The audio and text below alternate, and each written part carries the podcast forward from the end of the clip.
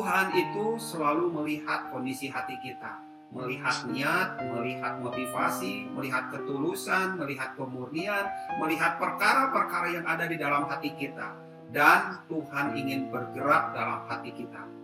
Ada banyak orang itu hanya menyediakan bagian-bagian tertentu untuk diurus hatinya oleh Tuhan. Tetapi saudara tahu bahwa ketika seseorang menyerahkan hatinya setahap demi setahap, maka Tuhan akan bergerak. Tuhan akan membuat sesuatu di dalamnya.